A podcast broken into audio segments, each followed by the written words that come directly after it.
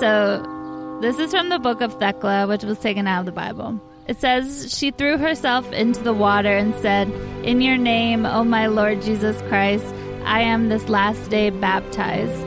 Upon seeing this, the women and the people cried out and said, Do not throw yourself into the water.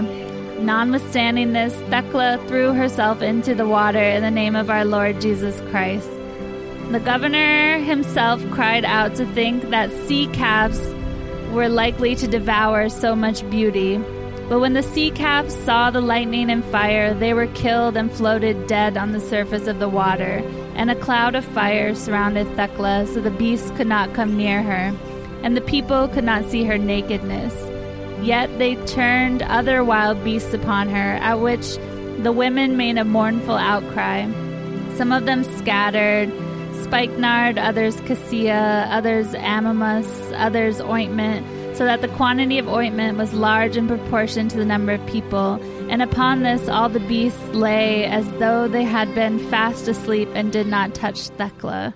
So she was tried to they tried to kill her really hard but they just couldn't.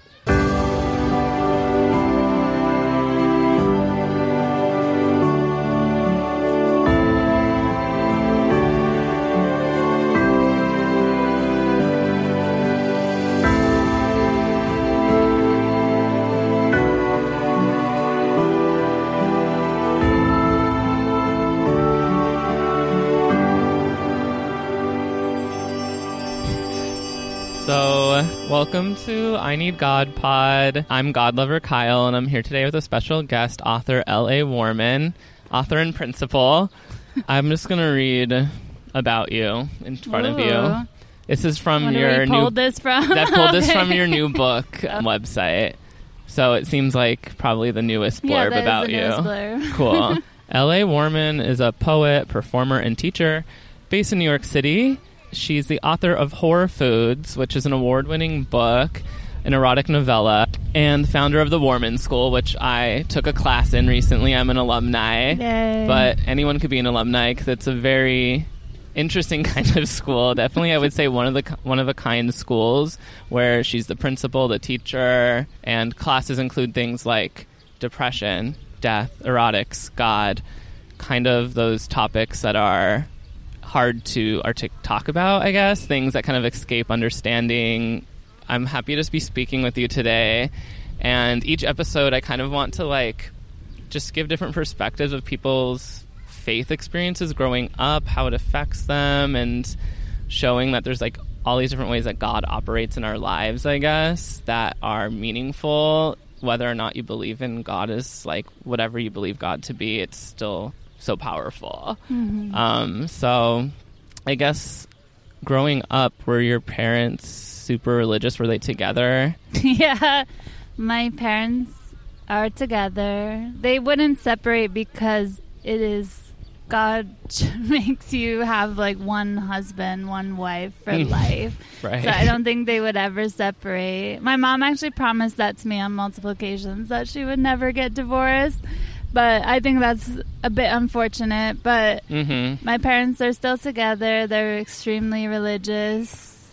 And I think they're also dealing with changes because they are evangelical, so they're dealing with changes in the evangelical church and the politicization, is that the word, of the evangelical church, I think has been complicated for them and their like current experiences. So I feel like they're recalibrating a little bit, but still definitely I think abortion happens to still be a main issue for them and Mm. like the way they would vote politically. But, Yeah. So they were always like that.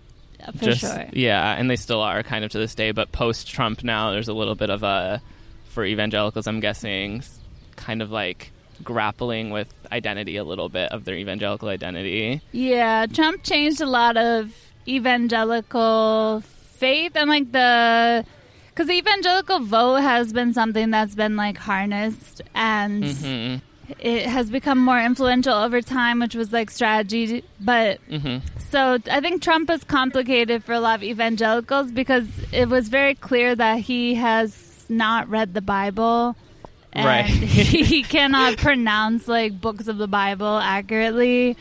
And so a lot of people struggled with that and him being elected, Mm-hmm. but not that many. I would probably say it's like still people who critique Trump are probably in the fringe because I think evangelical faith in general is about Mm-hmm. not reading the Bible and like making money.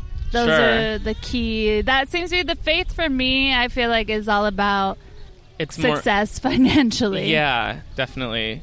Um, what? Where did you grow up? Like, what state? I grew up in Washington State, like in Oh. rural Washington State. I was homeschooled, and my Right. siblings, we were all homeschooled together. So it was just us four and my parents, because my dad worked at home and my mom didn't work. She homeschooled us. Mm-hmm. So we were always together all the time. Mm. And I had a very evangelical education. I didn't learn a lot of things. Yeah, like my roommate, I think, was raised evangelical, and the same thing. They homeschooled like four kids, and the mom did it, kind Mhm. of. Um, and I guess that's kind of might be kind of common because I'm thinking about like now. It's I was watching some Fox News clip, and it's like kind of mainstream to be like. You, maybe you shouldn't put your kids in public schools anymore. They're just kind of like Democrat breeding grounds for Mhm. like a secular liberal agenda that's really gonna like ruin your whole kid's life if they Mhm. go through that. They're gonna really like be messed up. Keep- and like people, with school shootings, even it's even more of a reason to like bring your kids only closer to your little family unit. Like reminds me of Mormonism, even where it's Yeah. like our family is a representation of God's Mhm. family or something. And love fear based behavior. Homeschooling in itself is a weird thing, especially like in the United States, because it's not in many countries, like especially in Europe, it's not legal to homeschool. Oh, It's like outlawed. oh, and I honestly, I think that should be true in the U.S. I'm not like pro school. Obviously, school has a lot of problems too. right. But um, But you can make your own homeschooling is really bad. Yeah. Why not? If you're, I mean, if you're an evangelical person who wants to homeschool their kids and say homeschooling is outlawed, I don't see how it would be out of the realm of possibility to create like an evangelical esque Mhm. school, community school. And there are a lot of schools at evangelical churches, like Mhm. private schools. Mm. Just in the same way, there's a lot of Catholic schools. Yeah, there's like evangelicals have been able to like create institutions and Mhm. foundations and companies and really like use the law. I feel like to to create like yeah like lasting institutions beyond just churches. I guess. But so you were homeschooled all the way through high school. Did you graduate high school early? I went to high school. Oh, you went to high school. yeah. So I went. At first, I went to this school that was like an evangelical charter school. Uh-huh. Um, that was basically a school that for people who wanted to transition from homeschooling into public school. So we Mm. didn't meet every day. Mm. and it was all like homeschoolers. Mhm. But I went there my freshman year, and then I went to a public high school after that. Nice. And but I feel like public school is almost an exaggeration because it was a teeny tiny school with like 200 people, and I would feel like almost everyone there was evangelical. okay, so, like the town you grew up in was very. Yeah, Was it? I wonder when it was founded. Like what year? That's a good question. Yeah, and evangelicals maybe must have moved there from. yeah, it's like, definitely evangelical like westward moving, kind of like religious freedom folk, maybe. Yeah. The town itself is called Battleground. okay. it's quite dramatic. yeah, that's very dramatic. Yeah. Like battle. Was there a battle there, or It is it about the battle of our souls? it was actually the name comes from the killing of indigenous people. Okay. There. Yeah, I Yeah. come from a place similarly where my high school, the mat where we were called the Warriors, and up Mhm. until like 1990 something, the mascot was like a native person in a headdress, and it's Mhm. because like the Wyoming Valley had this Battle of Wyoming, which Mm. um, is actually why the state Wyoming is named Wyoming, even. Really? Be- and it was like happened on July 3rd, uh, like the day before the 4th of July, and so there's like a lot of like that kind of history where I'm from, I guess. Mm. Anyway, it's very American to be evangelical, I guess. Yeah. Um, it's like a specific American type of Christianity Mhm. that grew from the 19th century or earlier onward to be evangelical in my in my mind like my experience with evangelicalism growing up was really interesting because i grew up catholic and so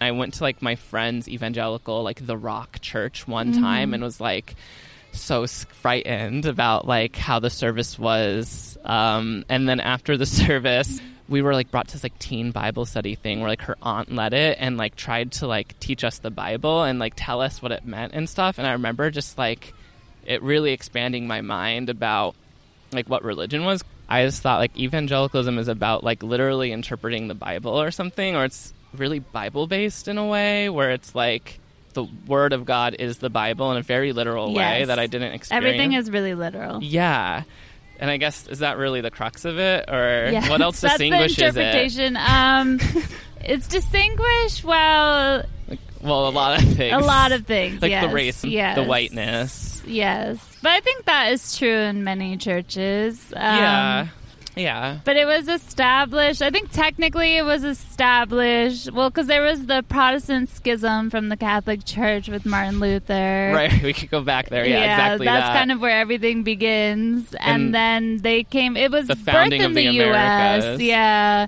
because there was that whole idea of religious freedom. Yeah. And honestly, I was kind of confused. Like, there's kind of contradictions in evangelicalism because Yeah. you're thinking, like, I was thinking, like, okay, like the separation of church and state and religious freedom is kind of like the reason, one of the reasons we needed, they needed a new world or something. Yes. But then at the same time, it seems like evangelicals are insistent that, like, the founding of America is a Christian nation that we must mm-hmm. preserve. It's like you were saying, like, throughout the 20th century, as they got a foothold in politics, it seems like they're very much active in the in the political system, wanting it to be influenced by Yeah. evangelical beliefs. Yes. And it's kind of ironic too because the first evangelical president was Jimmy Carter and every I feel like most evangelicals hate him now. What year as like was absolute he? failure. Was he a Democrat? I wonder. I don't know. That's a good question. I believe he was, but In my mind, he is. I don't. Yeah. I don't know U.S. history is that well. I'm gonna have to keep. obviously. I wish I could take. I was thinking this yesterday. Like, I wish there was just a way to take classes on like single subject things as an adult. Like, I would love to take high school history again. You know what I Mhm. mean? It's kind of like a rudimentary, or like, oh, New York City history. Why isn't that a class I could just go to once a week? I don't know. You should teach yourself. I know. I do. I do. I I feel like this podcast is a really good for me like to start like me I read a book, okay? I read a book for mm-hmm. this guys called White Evangelical Racism which LA recommended on her Twitter. But like I did go to college and graduate school and studied like religion kind of Really? or perf- I went for performance studies and I focused on like secular culture as religious practice Mm-hmm. and I did like my thesis on One Direction fandom Mm-hmm. and I read books about like Jerry Falwell and ev- and like televangelism because of it. I tried to reread reread this book called The Book of Jerry Falwell, which is kind of about the same stuff as this. Mm-hmm. Yes. And it's written by this woman called like Susan Brown Harding and it's really good in one sense and I think it was written in like 2008 or something, like before Trump, and it doesn't talk about race at all, which I found shocking after reading White Evangelical Yes, Racism. because it's a whole It- church founded on racism. yeah, Literally right? connected to slavery. yeah, like this was very corrective to my reading of the other book, Mm-hmm. but her book isn't bad because what she does is she like joins evangelical churches and lets the language of those churches kind of like inhabit her body to an extent while keeping trying to keep it at a distance at the same time and so she talks a lot about like the performative language mm-hmm. and how like the language of evangelicalism performs this certain turn in the listener's identity. And that just simply by listening to orators of evangelicalism you can be turned in different directions mm-hmm. and see start seeing things from inside evangelicalism very like through the through the performative language essentially mm-hmm. which i thought was like really cool and i'm really interested in like performativity and the, and how language works on us and in us and through us and stuff. And but it, it didn't really mention racism that much which it's very clear after reading white evangelical racism that like it comes from this white kind of american slaveholding tradition it kind of makes a religion out of that in the wake of the Civil War Yes. and laws changing that kind of upended what they were taking for granted about their lives Mm-hmm. and like centers their whiteness and their power uh, it, through through through Christianity and Jesus. Yes. Yeah.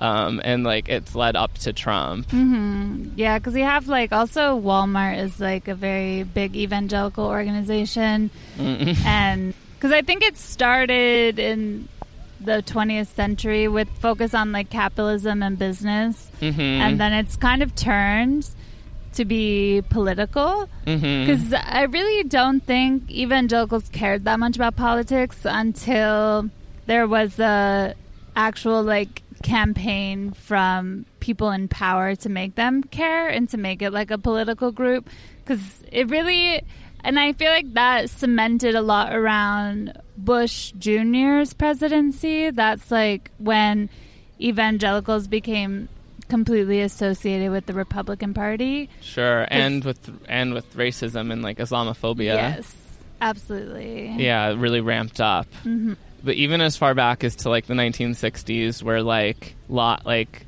they were trying to pass laws for equal rights, just being like you can't discriminate on the basis of race to, at your university anymore. Yeah. They felt like their freedoms were being taken away, and they had to start like becoming politically active to defend their way. Uh, it yeah, with Christianity and capitalism, it's like in America, the Protestant is um the Protestant work ethic Yes. really just like they fold right into each other neatly, I guess. Yeah, they're best friends. And I think evangelical faith, it definitely relies on a ton of misinterpretation of the Bible. As you mentioned earlier, like the literalism is a problem, and what verses they choose to focus on are bizarre, Mm. especially the argument against gay people is totally absurd. Um, Absolutely. And I don't even really find it to be biblical It's not. at all. no, it's not. I there's this account or this this TikTok account which I think is like a based off a movie called like 1946. I forget what year it is, but it's the year the Bible was translated to Yes. explicitly say homosexuality, Yeah. and it's what people point to when they want to like make cases against it. Mm-hmm. So like growing up, you were told like gay is bad because of God Yeah. and stuff, like very young. Absolutely. Yeah. And also, the main thing that we're told is that gay people do not exist because it is a choice that they're making, and it's like a choice that is encouraged by the devil. Mm. So, they're, gay people actually are not real. It just doesn't. Ex- it doesn't exist if you don't let it Mm-hmm. exist. Just do what's right. Yeah. So the devil is present in your childhood, oh, or absolutely. a figure. Yeah. And what was the devil? Was there like things that would be pointed out that would be like the devil, other than being gay, or like devilish Oh forces? my god! Like everything is the devil. I feel because it was when I was growing up. Because I was born in '89, so a lot of my childhood was the '90s, and that was almost like. So the book series Left Behind was really popular, Heard which was it. like very rapture centric, yeah. and the rapture has like a lot to do with the devil. So oh. and I think the evangelical church at that time was really into fear based conversion tactics. So there were like people would recreate hell. Like, Like, hell houses. yeah, exactly. Like around Halloween or something, you could go to a sort of hell simulation and experience what it would be like. But you wouldn't dress up for Halloween. No. No. yeah, that's illegal in the evangelical church. Oh you would God. just go to church on Halloween. Halloween is like honestly demonic. It's celebrating all these like figures in popular culture that have no basis in the Bible. Yes. And that are created to, you know, lead children astray from God essentially. Exactly. And are of the devil, like Hollywood and that whole machine is satanic, obviously, in some sense, truly. Yes. So it's interesting, like, I, I kind of interested in the evangelical perspective because part of me is like, wow, how nice would it be to live in something so cohesive and like the the world is so like one thing. Yeah, it's really nice. It's really comforting. And you know exactly Because when I was evangelical, I knew exactly who I was and like what my future would be, and like Mhm. my morality, what was right and what was wrong. All of that was really clear, and what I should do was really clear. I could just follow. I could just like repeat what everyone else is doing. Yeah. Like even in a church service, people all kind of repeat each other. Like evangelicals love raising their hands in the air, like when they're singing.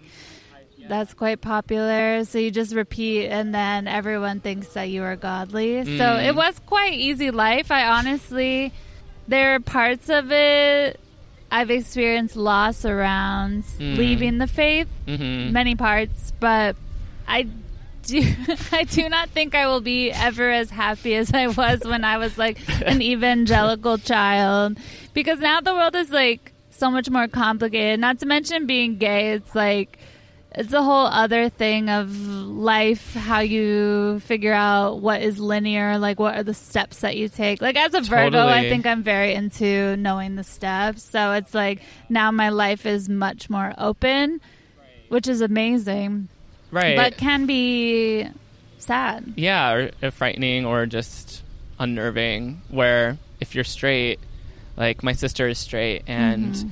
she is straight and not even like a queer straight, you know? And she's like definitely just going to get married and have children and have a Mhm. job and stuff. Was there like a definitive moment where you decided like I am not going to be an evangelical anymore or was it kind of like how did that happen? there's a lot of things that contributed to it. Some things more normal, some things more crazy. My mom had this idea, which was actually pretty rare in the evangelical church, especially in our community. It was not seen, but she had the idea that me and my siblings should go to secular colleges to like convert people or like evangelize. Oh right. So I went to college at a non Christian school, and I was definitely of the community. I think I and my siblings are the only people I can recall who went to secular schools. Everyone else, if you went to college, which college itself was really rare, you would go to like Liberty University or Biola, like the Christian schools, Okay. the evangelical schools. Right. Um, so I went to a secular school, and I just remember on my Big mis- first mom made a big mistake there. yeah, shouldn't she did. She fucked up. Um, on my first day, I met people who weren't Christian, and that was I had just never met people before, and I never heard that like alternate reality. And I had a mm. good friend who I met, and I just remember the first Sunday of undergrad that she was like, "What are you doing today?" And I said I was going to church, and she was just like, "What? Like who, who goes to church?" And that's when I think a lot opened up for me, where I was then like, "Oh, there are alternate ways of being, and you can like choose to do what you want with your time rather than following like this sort of tradition." yeah. So that's definitely the way that helped me leave the faith.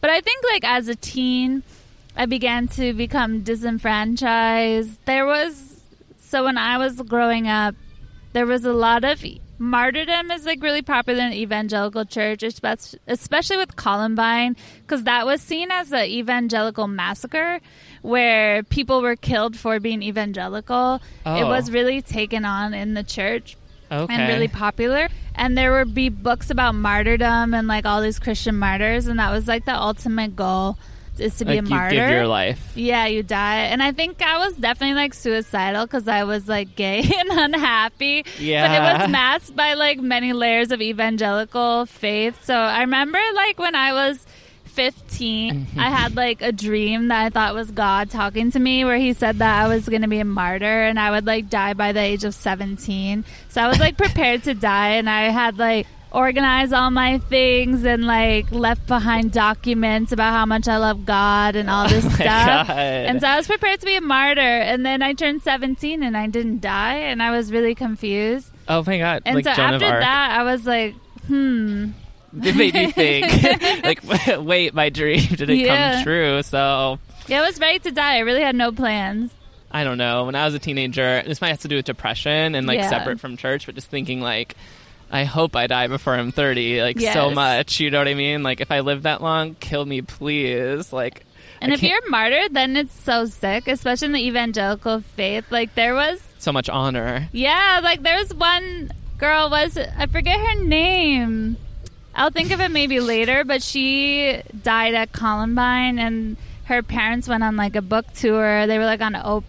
Oh, my They God. became like they made a lot of money off of her death. Her name was Cassie Bernall. Say but her- whole thing was that she said yes when the shooters oh asked if she was a Christian. Wait, they told me this, and I went to Catholic school until second grade, Mm. and maybe it was in second grade. The the nun who is the teacher told us that, st- or maybe it was first grade. I think she was like, yeah. She told us that story about like, you know, having the gun and then saying like saying you're a Christian, Yeah. and then dying, Yeah. and that was the right thing to do. yeah, you have Like, to be ready to do that. You have to like told me. practice death. Yeah, they told me that practicing death. But it's true. We do practice death all the time, I think, in different mm-hmm. ways. And lots of things are practiced for death. Like breakups can be, or anything really, any Yeah. Loss. Mm. So going to college was kind of the first the- way that you kind of saw an opening out of it. for sure. And that was when I began to leave the faith. And I had a long term boyfriend who helped Mm. me a lot over like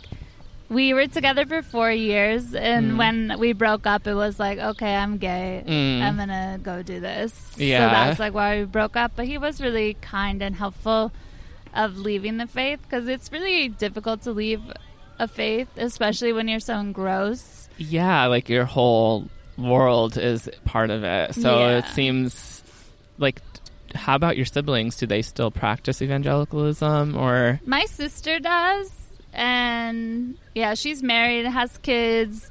Um, I have two older brothers, and they both one sort of left the faith, one definitely left the faith. So when I was in my twenties, that was like helpful to have. to see. They didn't leave it in as like public of a way as I think I ended up, Yeah. but it was nice technically to have like support in that way because they had Mhm. similar narratives to me where they like went to secular universities and then left the faith over time Cool. and I th- a lot of the evangelical faith is really interesting because like with the martyrdom thing, there's a huge like victim complex where they think they really I would argue most evangelicals believe that they're persecuted and that I think a lot of that originated with Columbine and was like really cemented by that.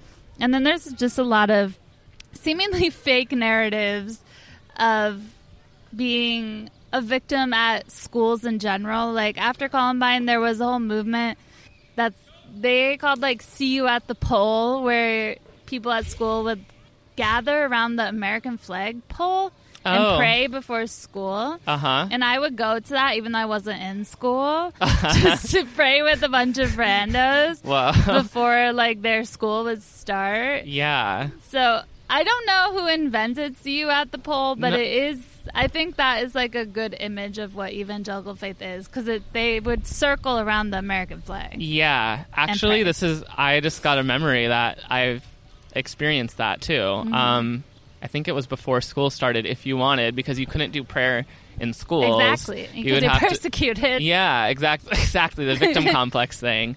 It, that was part of white evangelical racism a little bit. Like, like it's kind of like um, hypocritical victimhood in evangelicalism, where it's like at once they want to seem like persecuted, victimized by mass culture and by whatever, and then at the same time, like very like victim blaming and like mm. pointing the finger like oh well if you can afford this it's god's will like katrina Yeah. happened and it's god's will like you're not a victim it's like actually part of this plan that you should die because just because it happened almost Yeah. like hating And Katrina, people thought was because people of New Orleans worship the devil. yeah yeah or like overtly sexual or something Yeah. Which Where- is anti-black because Yeah. it's like the population, the people who died. Yeah, and totally. It's just anti black. Hmm. And the real victims of America are like the people who lived here before it was colonized, too. Like, not evangelic, white evangelicals. Yes.